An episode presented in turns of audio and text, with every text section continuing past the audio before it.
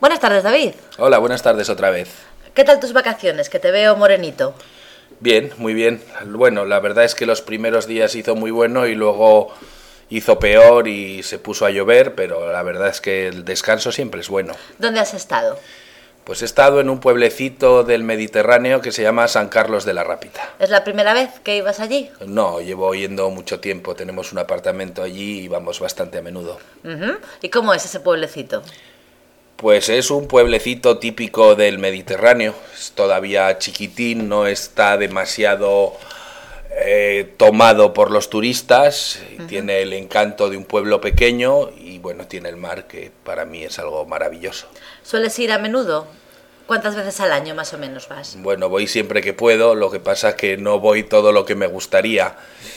Pues no lo sé, puedo ir cuatro o cinco veces al año, un par de veces más tiempo, un par de semanas y el resto de las veces pues en pequeños puentes de cuatro o cinco días. Ujú. ¿Y qué es lo que más te gusta de San Carlos? Pues como ya he dicho anteriormente, el mar me encanta eh, y bueno, poder pasear, poder bañarme, poder estar por allí dando un paseo tranquilo sin las aglomeraciones de los pueblos turísticos. Es un pueblo muy bonito, muy agradable. Tú vives en el interior, ¿verdad? Sí, yo vivo en una ciudad pequeñita que se llama Soria. ¿Y te gustaría cambiar tu domicilio a San Carlos para vivir de ahí de continuo o no? Me parece muy complicado por el tema laboral y profesional, pero bueno, si pudiera tener el trabajo que tengo en mi ciudad aquí, quizá me lo planteara. ¿Sí? Sí, sí.